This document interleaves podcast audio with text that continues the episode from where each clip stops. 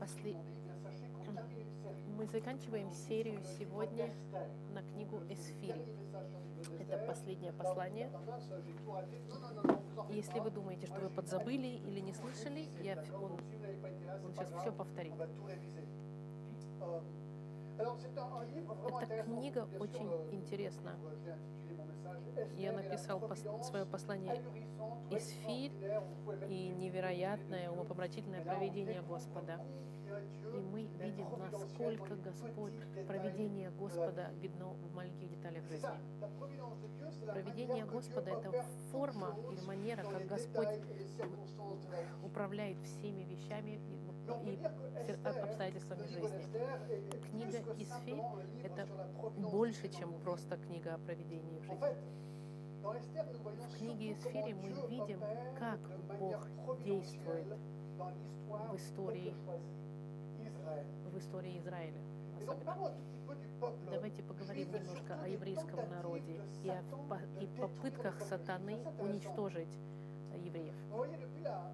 С момента падения человека сатана всегда пытался противостоять плану Господа, чтобы не позволить, чтобы обещания Господа исполнились его обещании с Авраамом, например, с Израилем.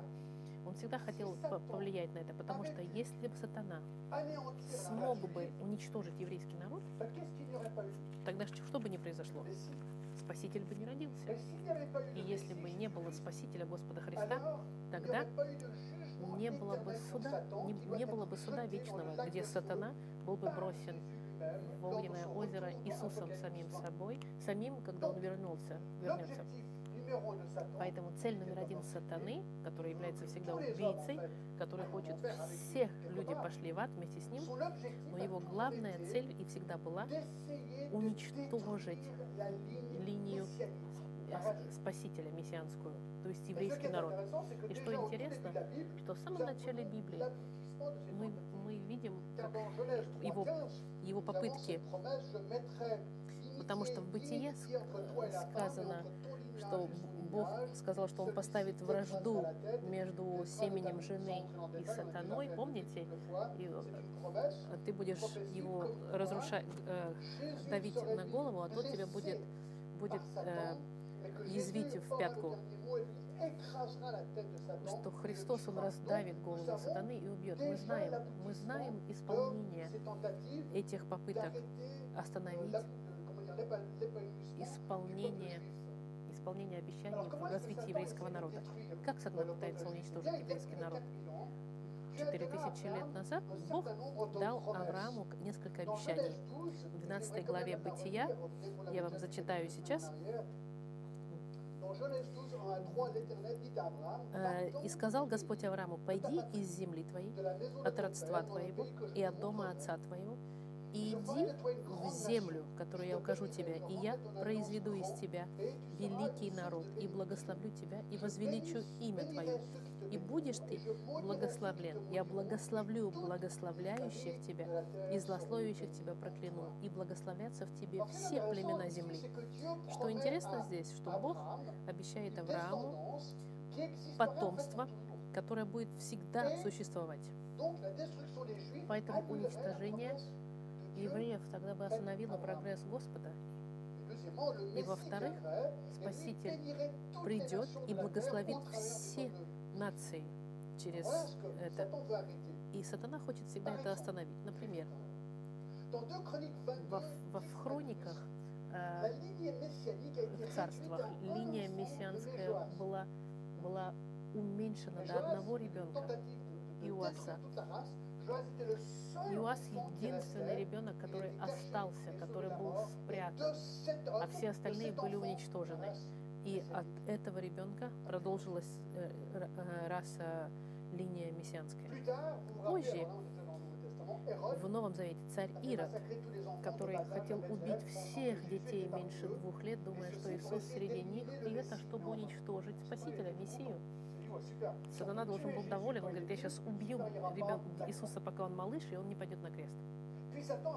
Потом сатана лично пытался убить Иисуса. Помните в Матфея 4 главе, когда он пытался соблазнить Иисуса, чтобы он бросился со стены храма, чтобы он сам себя убил. И помните, апостол Петр пытался остановить Иисуса, чтобы он не пошел на крест. И Иисус сказал, отойди от меня, сатана, помните? И позже сатана буквально заполнил сердце Иоды, помните, который предал? В течение всей истории целью сатаны было уничтожить еврейский народ, чтобы предотвратить рождение Спасителя. Но бесполезно. А книга Исфири – это один из величайших примеров, один из, одних из этих попыток уничтожения еврейского народа сатаной. Он сказал, о, у меня есть возможность. И он использует людей, особенно одного человека, Амана, чтобы исполнить свой план. Но, безусловно, Бог предотвращает, чтобы план сатаны исполнился. И это невероятным, великолепным э, образом. И вот поэтому эта книга Эсфири так интересна, что имя Господа, оно здесь, в общем-то, никогда не упоминается. Но нет другой книги, которая была бы настолько настолько явной в проведении Господа.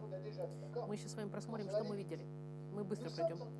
Мы в 490 году до Рождества Христова в персидской столице, которая называется Суза, с царем э, с царем Артаксерксом.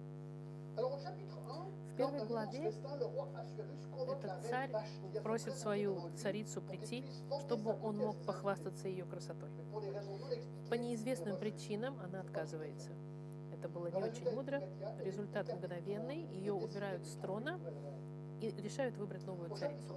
Во второй главе конкурс красоты организован, чтобы найти королеву. Выигравшая молодая девушка Эстер из Фит с дядей Мардахей.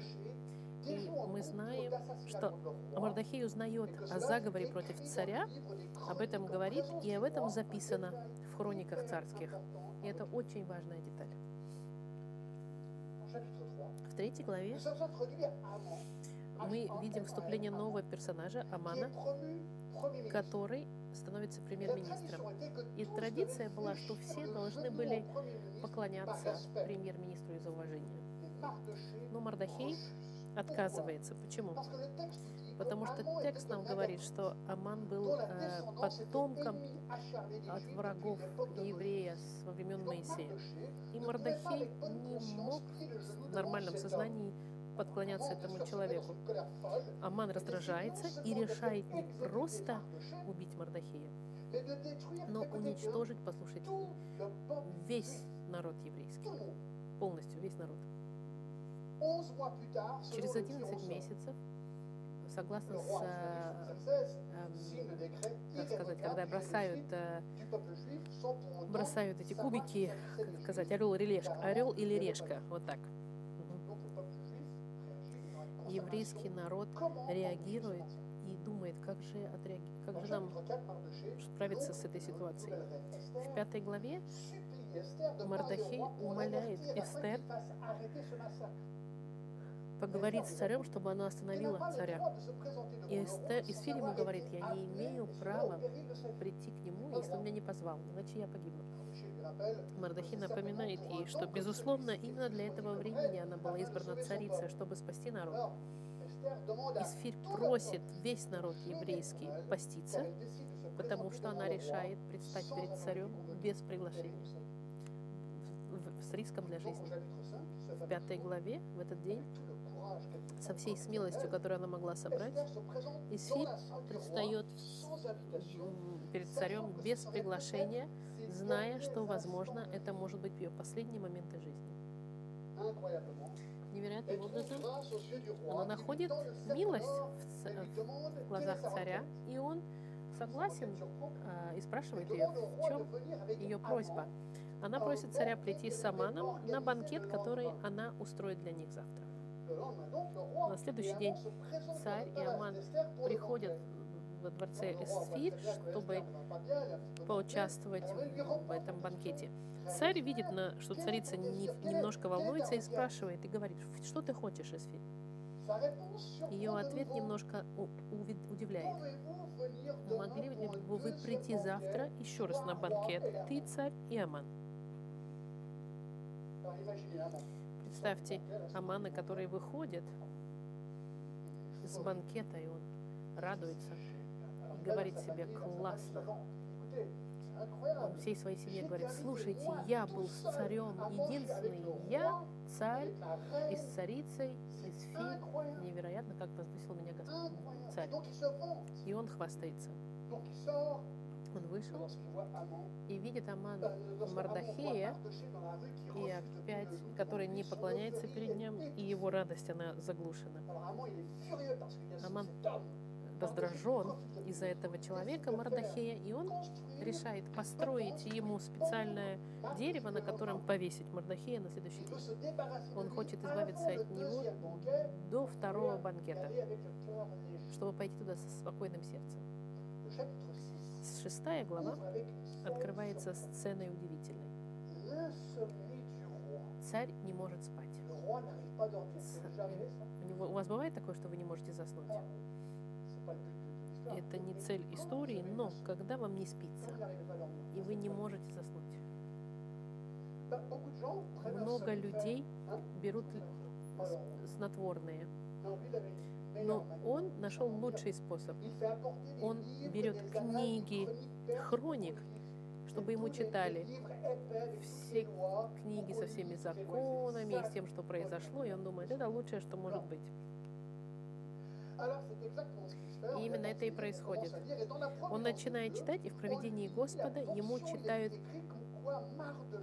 кусок, откуда Мардахей нашел заговор убийства против царя, котором говорится. Царь говорит, а Мардахея вообще каким-то образом наградили за то, что он спас мою жизнь? Ответ – нет. Потому что, потому что это административная ошибка. Просто потому что... Нет, это не ошибка, потому что в проведении Господа это было предусмотрено. И в этот момент, в тот момент, когда царь узнает, что Мардахея не наградили, Аман заходит к царю, чтобы просить царя разрешения повесить Мардахея. Но послушайте эту важную деталь.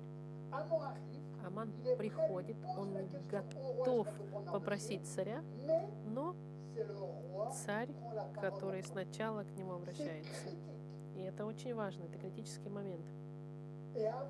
И до того, как Аман может, смог что-то проговорить, царь попросил у Амана, каким бы образом он думает лучше всего а, наградить кого-то, кого царь хотел бы наградить, благодарить.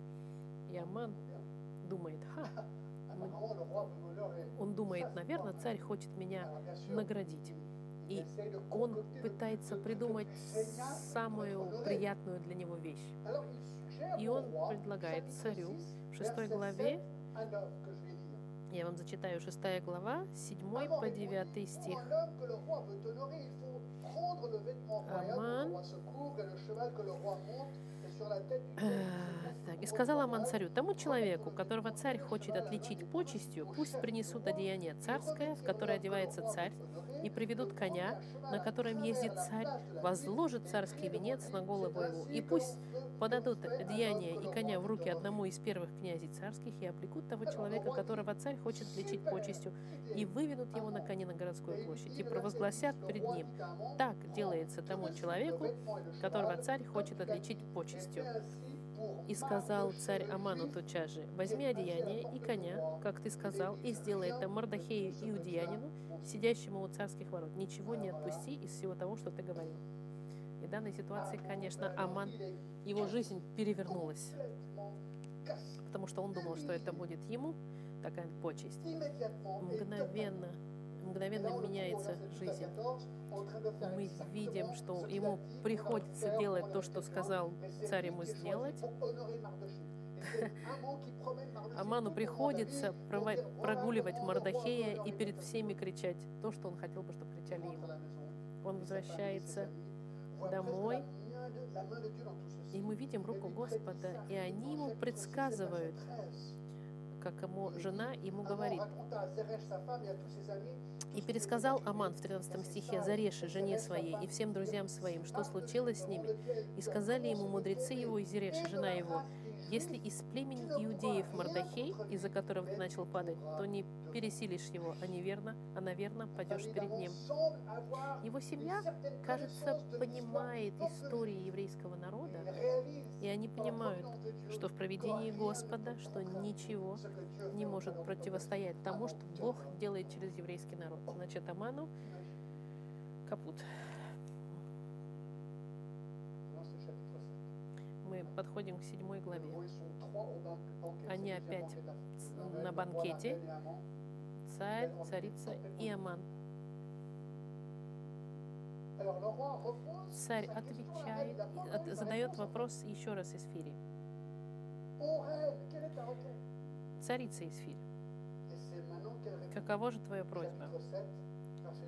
И в седьмой главе, 3-4 стих, «И отвечала царица Исфирь и сказала, «Если я нашла благоволение в очах твоих, царь, и если царю благоугодно, то да будут дарованы мне жизнь моя по желанию моему и народ мой по просьбе моей, ибо проданы мы, я и народ мой, на истребление, убиение и погибель. Если бы мы проданы были в рабы и рабыни, я молчала бы, хотя враг не вознаградил бы ущерба царя. Здесь Исфирь открывает свою еврейскую э, этничность. И царь узнает здесь, что она еврейка, и Аман тоже, они не, не знали, что она еврейка. И это значит, что Аман, представьте себе, он тоже понял, что своей, своим указанием убить евреев он приказал убийство царицы. И царь узнает, что его премьер-министр хочет убить его царицу, потому что она еврейка. Реакция царя мгновенная. И отвечал царь Артаксерх и сказал царице Исфири, кто это такой и где тот, который отважился в сердце своем сделать так? И сказала Исфирь, враг и неприятель, это злобный Аман. И Аман затрепетал перед царем и царицей.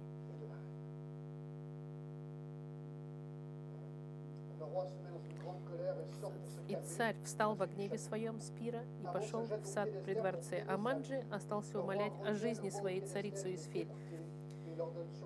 Когда царь возвращается и видит, что Аман он у, у ног царицы, он еще больше сердится и, и схватывают Амана. И вопрос теперь такой. Потому как закон невозможно было отменить, как евреи выживут. И конец этой книги описывает, как это произошло. Наш следующий пункт быстро. Первое. Противуказ. В восьмой главе. Несмотря на то, что Аман умер, опасность смерти, она существовала для евреев, потому как Аман написал указ о том, чтобы уничтожить всех евреев, законы в те времена были невозможно убрать. Потому что я в прошлый раз вам сказала, что это потому что, может быть, большое царство было, поэтому сложно было. Нет, они не убирали, не могли поменять законы, потому что потому что а, он говорит, что он думал раньше, что это было из-за того, что царство было большое, но нет, он проконсультировал большое количество комментаторов и увидел, что законы медийские и персидские, которые были написаны самим личным царем, и это важно, когда сам личный царь писал закон, эти законы невозможно было уничтожить. Почему? Потому что Бог, царь считался Богом, а Бог не может ошибаться.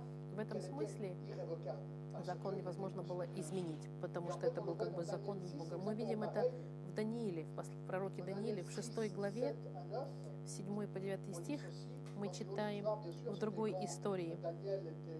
когда, когда Даниил, помните, молился, когда был закон.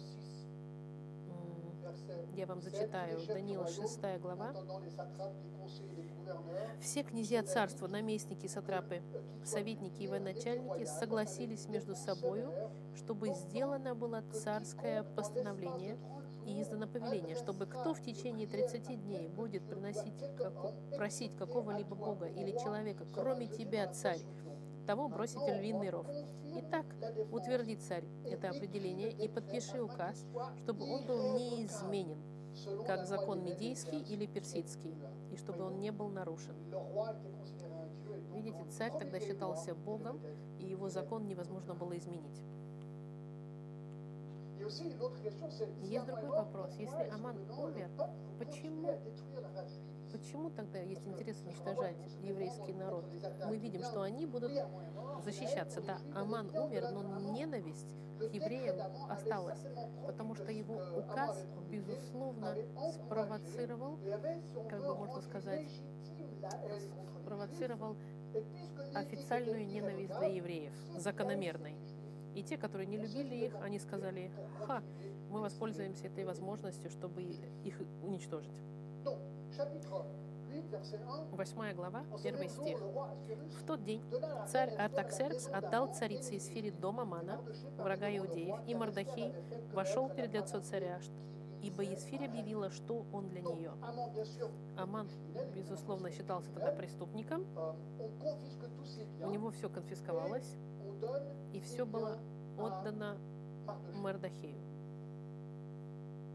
И потому как царь уже сказала, что она еврейка, она была счастлива представить Мардахея, своего дядю, который ее защитник был, о котором она, безусловно, говорила, о его характере. Как, и он знал, что он спас жизнь царя. И второй стих. «И снял царь перстень свой, который он отнял у Амана, и отдал его Мардахею. И Сфиржи поставила Мардахея смотрителем над домом Амана. Он, он отдает свое кольцо, которое тогда считалось э, признаком невероятной власти. Оно как бы считалось как, как подтверждение, что это идет указание от царя. Именно с этим кольцом был подписан указ об уничтожении всех евреев. Конечно, создается впечатление, что царь легко раздает эти кольца. И теперь Мордахей становится номер два во всей Персии. После царя и царицы идет Мордахей. Невероятно. Как события меняются быстро. Мордахей теперь просто почитаем. И проблема, теперь Исфирь должна спасти свой народ. И продолжала Исфирь говорить перед царем, и пала к ногам его, и плакала. Обратите внимание, что она спокойно заходит к царю, не без ожидания обещ... Э, его приглашения, и умоляла его отвратить злобу Амана, лугиянина, и замысел его, который он замыслил против иудеев потому как закон невозможно было отменить, она говорит ему, Господь, сделай, э, отец, царь, сделай что-нибудь. И простер царь к Исфире золотой скипетр, и поднялась Исфирь, и стала перед лицом царя. И сказала, если царю благоугодно, и если я нашла благоволение перед лицом его, и справедливо дело сие перед лицом царя, и нравлюсь я очам его, то пусть было бы написано, чтобы возвращены были письма по замыслу Амана, сына Амадафа, Лугияне, написанные им об истреблении иудеев во всех областях царя. Ибо как я могу видеть бедствие, которое постигнет народ мой, и как я могу видеть погибель родных моих? Она ему говорит, пожалуйста, останови это убийство. И сказал царь Артаксеркс царице Исфире и Мордахею Диане, вот, я дом Амана отдал Исфире, и его самого повесили на дереве за то, что он налагал руку свою на иудеев. Напишите и вы о иудеях, что вам угодно, от имени царя, и скрепите царским перстнем, ибо письма, написанного от имени царя, скрепленного перстнем царским, нельзя изменить.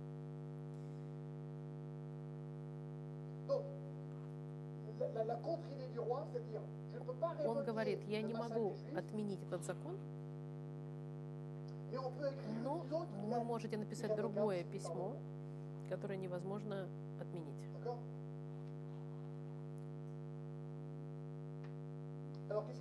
И что происходит?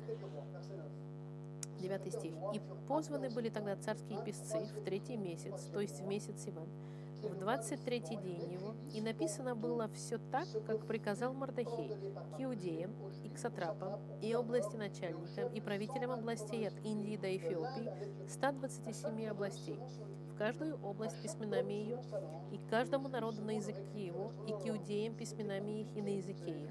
Это было, видите, как сложно? На всех языках огромная работа. Территория-то огромная. И все это должно было передаваться на лошадях.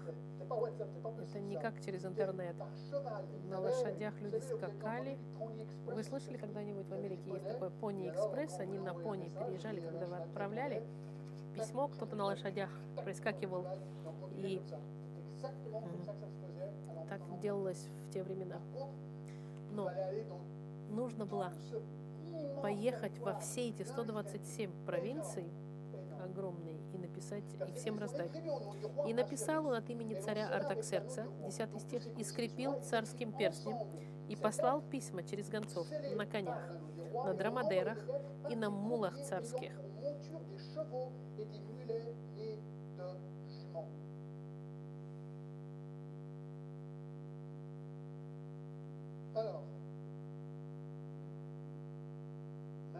Теперь, 11. теперь 11 стих, о том, что царь позволяет иудеям, находящимся во всяком городе, собра- собраться и стать на защиту жизни своей, истребить, убить и погубить всех сильных в народе и в области, которые во вражде с ними, детей и жен, и имения их разграбить.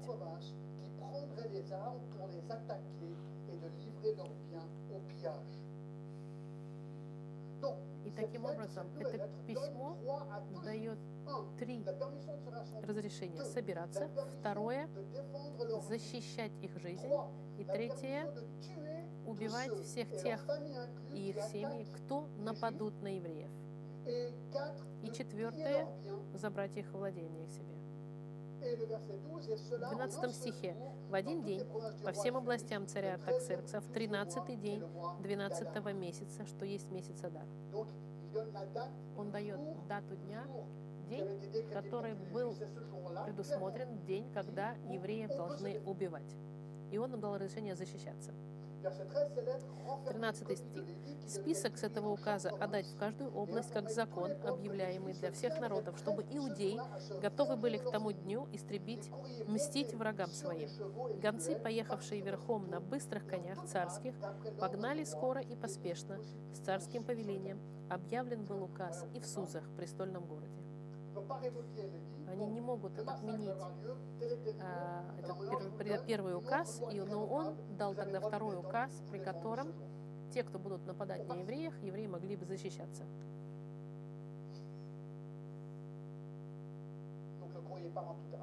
Все гонцы э, разбегаются. Это-. Это заставило меня подумать о работе миссионеров. Un ситуация. Ведь, в принципе, если подумаете, над каждым человеком есть закон о смерти, над каждым человеком. Награда за грех смерть. И Библия говорит, что люди все находятся под этим, под печатью смерти физической, но также и духовной. И это письмо, его невозможно отменить. Награда за грех – это смерть. Мы все согрешили. И мы все должны быть судимы Богом за наш грех. И этот суд нам говорит. Это смертная казнь. И сегодня людей не верят в смертную казнь. Но Иисус пришел, умер, чтобы спасти людей из ада. Если бы ад существовал, тогда Иисусу не было бы необходимости спасать людей. Если все люди подписаны под указом смерти, но есть другое письмо, написанное Богом. Иисус Христос пришел и дал нам работу сообщать людям и говорить, что Господь возлюбил мир так, чтобы э, э, так Господь возлюбил мир, что отдал Сына Своего Единородного, чтобы каждый верующий в Него не умер, но имел жизнь вечную. И мы должны всем говорить, что ты находишься под смертной казнью, но Господь Иисус тебя освободил. Это как бы э, противоуказание. Мы можем сказать людям, послушай, ты идешь к смертной казни, но, но есть защита, это Иисус Христос. Он может полностью изменить твою вечность, если ты в Него поверишь. И интересная параллель здесь. Такая, как пример, можно сказать. Не то чтобы официальная параллель, но это пример. Verset 15, 15 стих. И евреи узнают, что они могут защищаться. И Мордахей вышел из от царя в царском одеянии яхонтового и белого цвета, и в большом золотом венце, и в мантии вессонной и пурпуровой. И город Сузы возвеселился и возрадовался. Они радуются, потому что они могут защищаться теперь. А иудеев было тогда освящение и радость, и веселье, и торжество. И во всякой области, и во всяком городе, во всяком месте, куда только доходило повеление царя, и указ его была радостью иудеев и веселье, пиршество и праздничный день. И многие из народов страны сделались иудеями, потому что напал на них страх. Послушайте, посмотрите, здесь написано, и многие из народов страны сделались иудеями. Почему? Потому что они видели радость и веселье иудеев. Еще раз повторяю, и многие из народов страны сделались иудеями, потому что напал на них страх перед иудеями. Есть люди, которые пришли к Господу, видя реакцию. Это интересная история. Смотрите. И обратите внимание. Многие, тут написано, многие из народов страны. Интересно, друзья мои, здесь и другое есть использование. Наша радость. Есть смертная казнь над, над всеми людьми. Представьте, у них, у них есть смертная казнь, и вдруг они узнают, что они освобождены, и они радуются. Они радуются. И мы видим, что люди, евреи, радовались, и другие люди были в страхе. Смотрите, люди на нас смотрят, люди видят, как мы живем.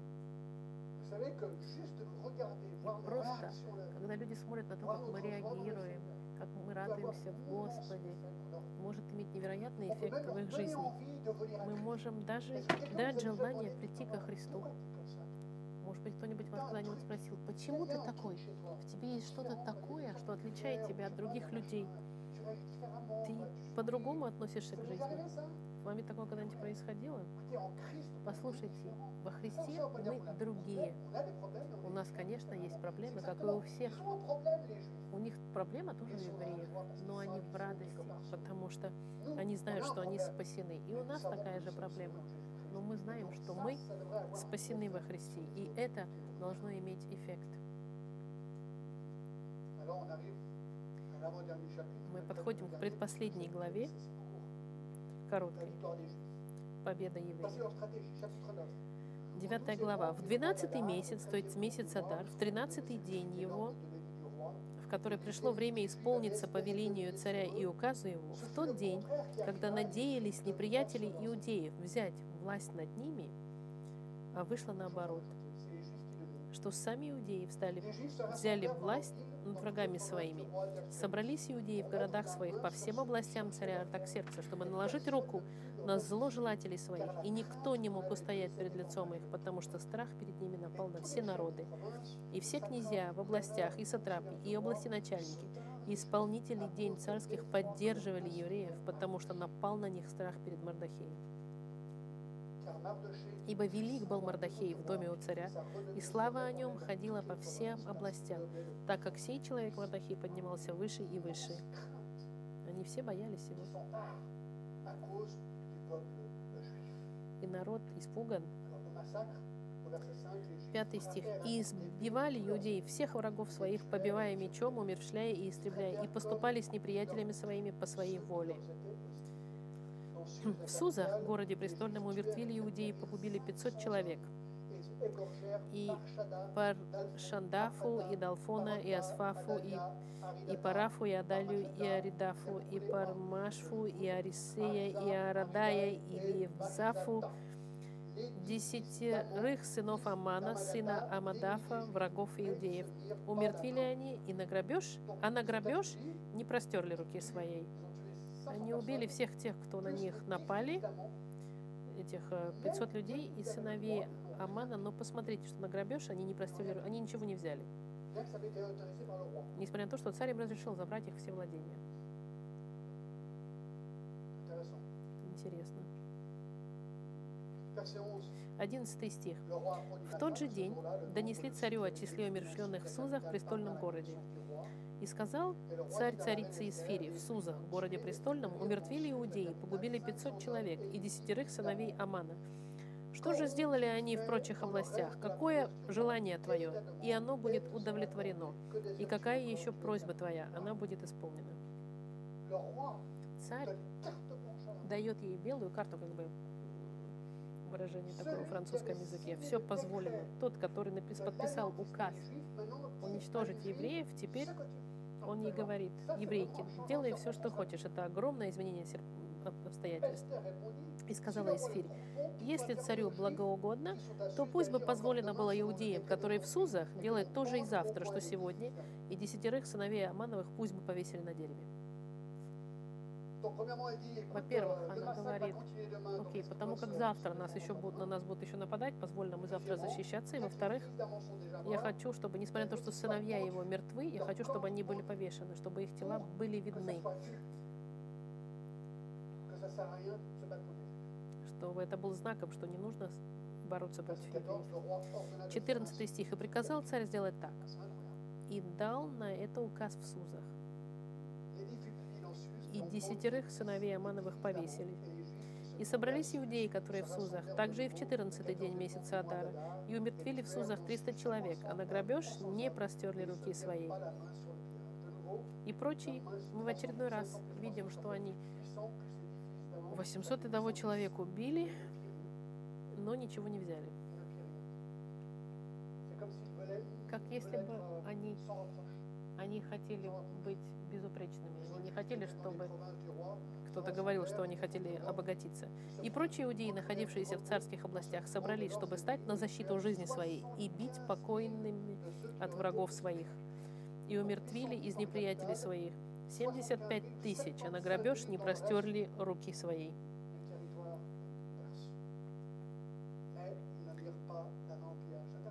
Интересно, что они, никто из них не хотел быть обвинен в том, что они граби, грабили.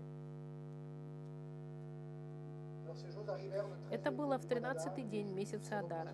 А в 14-й день сего же месяца они успокоились и сделали его днем пиршества и веселья. И вы увидите, что сегодня до сих пор празднуется этот праздник. Иудеи же, которые в Сузах собирались, в 13-й день его, и в 14-й день его, и в 15-й день его успокоились и сделали его днем пиршества и веселья. Поэтому иудеи сельские, живущие в селениях открытых, проводят 14-й день месяца Адара в веселье и пиршестве, как день праздничный, посылая подарки друг другу. Это как Рождество. Люди друг другу посылают подарки. И описал Мардахей эти происшествия и послал письма по всем, ко всем иудеям, которые в областях царя Артаксеркса и к близким и к дальним, о том, чтобы они установили каждогодно празднование у себя 14 дня месяца Адара и 15 дня его, как таких дней, в которых иудеи сделались причина. Как таких дней, в которые иудеи сделались спокойны от врагов своих, и как такого месяца, в который превратилась у них печаль в радость и сетование в день праздничный, чтобы сделали их днями пиршества и веселья, посылая подарки друг другу и подаяние бедным. Это был праздник, когда они делали хорошие дела. И приняли иудеи то, что уже сами начали делать, и о чем Мардахей написал к ним. Как Аман, сын Амадафа, лугиянин, враг всех иудеев, думал погуди, погубить иудеев и бросал пур, значит, что переводит жребий. Пур — это об истреблении их, погублении их. Когда, помните, Аман хотел их убить, он бросал жребий. А слово жребий на, на видимо, на иврите значит пур. И он сказал 13-14 декабря жребий, чтобы истребить. И как Исфирь дошла до царя, и как царь приказал новым письмом, чтобы злой замысел Амана, который он задумал на иудеев, обратился на голову его, и чтобы повесили его и сыновей его на дереве. Поэтому и назвали эти дни Пурим от имени Пур, Сегодня евреи до сих пор празднуют Пурим, потому что имя этого события через-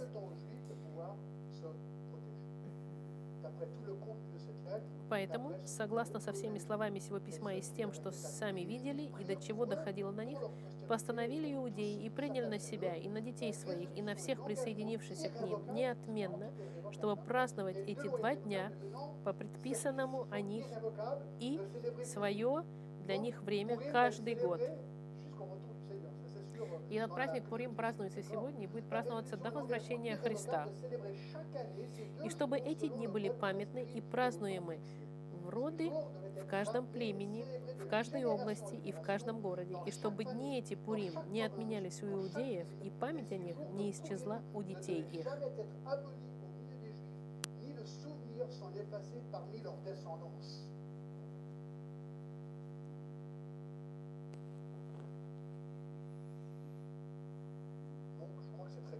Очень четко здесь. 2400 ans plus tard, ça continue. 2014, 24 года это продолжается.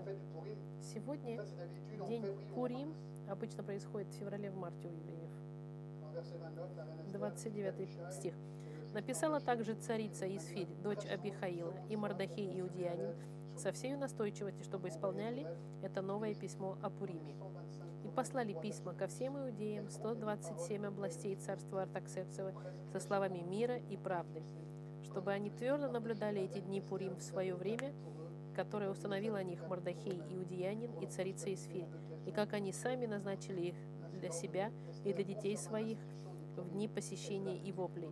Так повеление Исфири подтвердило это слово о Пуриме, и оно вписано в книгу. И сегодня до сих пор они празднуют, они перечитывают книгу Исфири и благодарят Бога, что Он защитил еврейский народ. И интересно, что этот праздник празднуется и- и показывает историчность книги Исфири. Если евреи сегодня, д- 2023 год, празднуют Пурим, это понятно и происходит из книги Исфири. Исфирь было написано пятый век до Иисуса Христа. Те, кто говорит, что Библия это неправда, Исфирь это очень хороший пример чего-то, что не, не является неправдой, потому что сегодня празднуют этот праздник Пурим, который и- идет из этой истории про царицу Исфири. В очередной раз Библия доказывает свою историчность и правдивость. Последний стихи о том, что Мордахей прославлен. Потом наложил царь Артаксеркс подать на землю и на острова морские. Впрочем, все дела силы его и могущества его и обстоятельные показания о величии Мордахея, которым возвеличил его царь, записаны в книге дневных записей царя медийских и персидских. Ровно как и то, что Мордахей иудеянин был во вторым, вторым в царстве Артаксерца и великим у иудеев, и любимым у множества братьев своих, ибо искал добра народу своему и говорил во благо всего племени своего. Заканчиваем с вами книгу из фильма. Я заканчиваю двумя маленькими деталями. Два заключения. D'Esther, Еврей, который читает книгу из Фири, Особенно. Premièrement, еврей сразу же отреагирует невероятным образом на защиту Господа, э, на защиту Господа над евреями. Что невероятно в j'ai в Эсфире, это детали. Помните, например, когда Аман заходит, чтобы просить царя повесить Мордахея, за одну секунду царь говорит первым, И он- и вся история меняется. Но если бы Аман первый заговорил, мы не знаем, как бы история. Вся книга, можно просто, когда ее читаешь, видишь все эти мелкие детали, которые показывают проведение Господа. Во всех этих мелких деталях. И большое количество этих деталей, которые смешиваются и показывают, что Господь действует невидимым образом. И действие Господа здесь мы видим, что Он хочет защитить свой народ. Я бы сказала, что это первая практическая часть. Мы должны быть удивлены от тем, как Господь защищает. Свой народ. Но мы также можем сказать, вторая для нас личная, что если это правда, что Бог во всех деталях действует, чтобы защитить свой народ, тогда смотрите, как Он действует в ка- жизни каждого из вас. Почему, например, в истории со Сфирой у царя была бессонница? Вы можете сказать, иногда я не сплю, и меня это раздражает. Может быть, у Бога есть проект для вашей бессонницы, чтобы вы задумались. И в следующий раз будете не спать, прославьте Господа. Потому что должен задаться вопросом, совершает ли Господь ошибки? И может же быть, что проблема в нашей жизни это случайность. Нет, Бог делает то, что должен знает, что Он делает.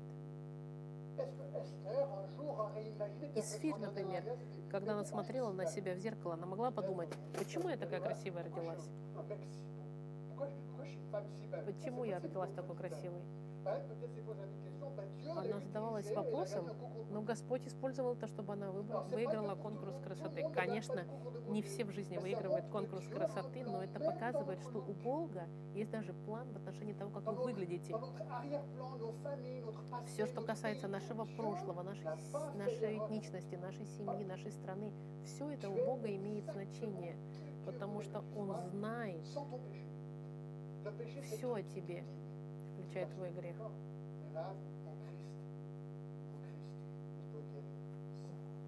Но наш грех Он излечивает во Христе. gratuite? Господа полное, да. Бесплатное ли оно? Нет. Мы видим, несмотря на то, что Господь действует через провидение, Исфирь должна была слушаться. Mardochée lui a dit, «Écoute, tu dois aller В один момент, когда que сказал ей, что ты должна пойти к царю, она немножко боялась, и он ей сказал, ну, возможно, для этого ты стал царицей. Часть человеческая, что мы должны продолжать э, слушаться и рисковать ради Господа. Здесь, в данной ситуации, э, он сказал Мардахей, еврейский народ под угрозой. Бог избрал Исфирь безошибочно, как и избрал каждого из вас, но, но, но с Ah, человеческой стороны мы должны делать в нашей жизни то, что соответствует воле Господа. Если ты живешь по воле Господа, тогда. Ты можешь видеть, как Господь тебя использует. А если я повернусь к греху, как Аман, Господь в своем проведении использовал его, но результат очень негативный. Поэтому мы призваны в проведении Господа действовать в соответствии с волей Господа. И если мы действуем по воле Господа, мы, будем, мы знаем, что Господь управляет нашей жизнью, даже если мы проходим через сложные ситуации. Бог меня направляет. Послушайте, я был счастлив изучать Исфирь. Надеюсь, что вас это тоже укрепило. Пусть Господь благословит э, каждого из вас, особенно когда вы проходите через сложные вещи. Мы знаем, что вещи не происходят так, как, как я бы хотел в моей жизни, но я доверяю Господу. Давайте помолимся. Господь, спасибо за книгу Исфири от всего сердца. Спасибо, что мы видим Твое проведение невероятное в этой книге. Мы видим, насколько также послушание, оно важно, чтобы планы Твои исполнялись. Как мы видим это на примере Исфири и Мардахея. Мы видим, что есть обстоятельства и люди негативные, которые являются частью Твоего плана. И все этого мы, возможно, можем не понимать, находясь на земле. Но мы хотим сказать Тебе, что мы, Господь, хотим идти по Твоей воле в соответствии с Твоим планом. Спасибо, Господи. Тебе вся слава. Благослови нашу неделю именем Иисуса Христа.